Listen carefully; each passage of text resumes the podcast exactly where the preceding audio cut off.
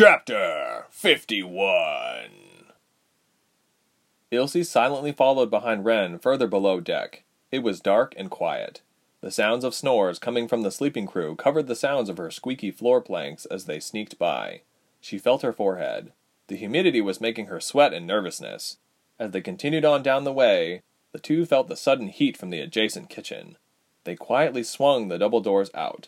They came into the dimly lit dining area. Ilse let out a sigh of relief. Neither the cook nor anyone else was present. Wren turned and the candlelight was etched in his face. He put a finger to his lips to remind Ilse to stay quiet. The pair edged on and came to a large staircase. Moonlight spilled its eerie light upon the steps, and the sounds of working men were audible from above deck. Wren motioned to her that it was safe to continue on.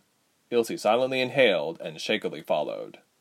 Wren stopped quietly before a wooden wall. It was secluded in the shadows of the stairs. As arranged, no one was guarding the area.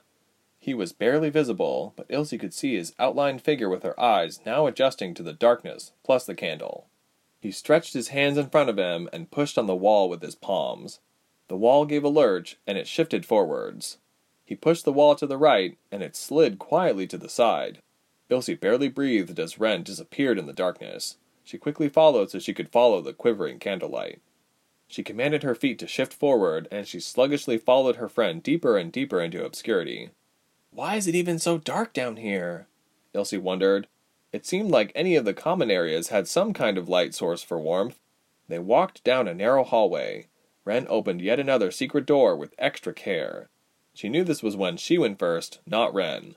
She stepped in and stood immobilized as she heard the secret door slide back into place. She felt a warm hand hold her own, and she exhaled, knowing it had to be Wren. He gave her hand an extra squeeze, and she felt braver. Ilse suddenly smelled an awful combination of sweat, bodily waste, and death. Is this the room? Ilse whispered, her voice small and scratchy.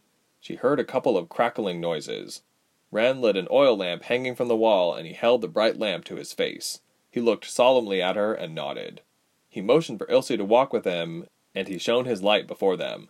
Ilse walked only a few steps, only to have the sudden desire to turn around and vomit. Prisoners. Women sat everywhere, all chained together. Their prisoner garb, old tattered dresses, loosely hung on their figures.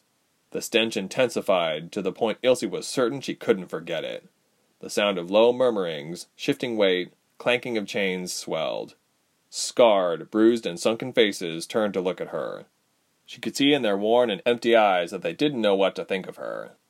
Why are there no men? Ilse thought. Why target women that look like me?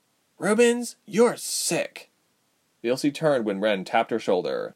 He had the same confused look on his face. She could tell that he was just as confused and disturbed as she was, but they had to keep going. Their plan was only half completed. The lantern was placed on the ground next to Ilse's feet. The warmth of Wren's body vanished as he took a few steps away from her. She heard the sliding door open and close again.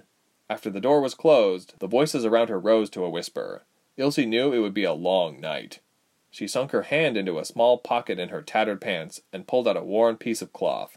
She unfolded it to reveal an ancient looking brass key. It had completely lost its shine, but it still did the job. Ilse picked up the lantern and began walking about, crouching down to unlock the shackles of her fellow cellmates. They began to sigh and moan. They breathed out words of relief. Whispers flooded the area as others passed on what was going on. Ilse felt satisfied when she had helped unlock all of the chains on their hands and feet. She made sure to tell them what she was doing and that they shouldn't be afraid. Many of them thanked her in languages she didn't understand. She wondered where they were from and how long they were here. She felt like she was at least releasing herself from the guilt thrust on her. Soon these women could return to their homes and possibly make Rubens look like a major fool. This plan, whether it worked or not, was well worth the gratitude shining in each of their faces. Ilse suddenly felt a hand clasp on her forearm. The light of the lamp revealed a young girl's face. It was Mouse. She was part of the plan, too. She and the others sat together, trying to put on brave faces. Mouse seemed more frightened than when they first met. He will come back, won't he? Her voice cracked in question. Ilse blinked and nodded. Once Ilse felt confident that everyone knew the basics of the plan and what she expected of them, she found a spot to sit. She held her knees to her chest and tried to sleep sitting up against the women. a common sleeping position choice in the cramped space, and Mouse put the light out.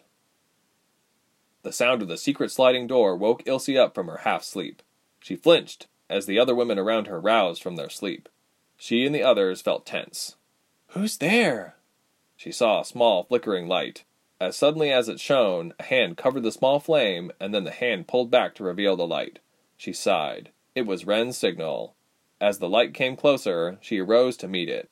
Without prior thought, she flung her arms around his neck in joy and relief. She had hardly slept and had no way of tracking time. She almost thought he forgot about her or was deterred from following through. Everything's ready, cat, he whispered in her ear. She nodded and sighed. She turned to the other prisoners. All were awake now. They now knew the plan. In the darkness, the second phase of the plan began, as dark black pieces of armor were dispersed to all the prisoners. It seemed to take an eternity, but Ilse was forlorn when Wren had to leave. He would be in trouble if he was missing from his duties. Ilse's heart sank when the small light finally disappeared. Ilse awoke the next morning. She felt uneasy. She could hear the men above deck, shouting and stomping about. They were near land. A whistle was signaling to the men on deck and those on shore, it seemed. Ilse felt herself being carried along with the tide until she could somehow feel that the ship had finally stopped. From inside her soul, an uncontrollable urge, an unbridled emotion, began to surge throughout her body. Her body gave off so much heat, combined with the heat and anticipation from the others and her armor. It was like humidity after a hot summer rain. Suddenly, she heard what she was waiting for. She didn't see him, but she could imagine a Yildirim at the top of the main stairs, standing erect as he shouted, All soldiers on deck, pronto! With great haste, a prisoner opened the secret door and it released beams of light. Some women around Ilse held up their hands and gave muffled groans. Ilse stared into the light unmoving. It was beautiful sunshine. The women assembled themselves together and filed out of the room. They were through the small hallway and through the final secret door. Other soldiers, obviously the real ones, filed out and intermingled with the crowd of prisoners, but they didn't seem to notice. Ilse wasn't in front like she wanted to be. In the middle of it all, she was nowhere to be seen. As according to plan.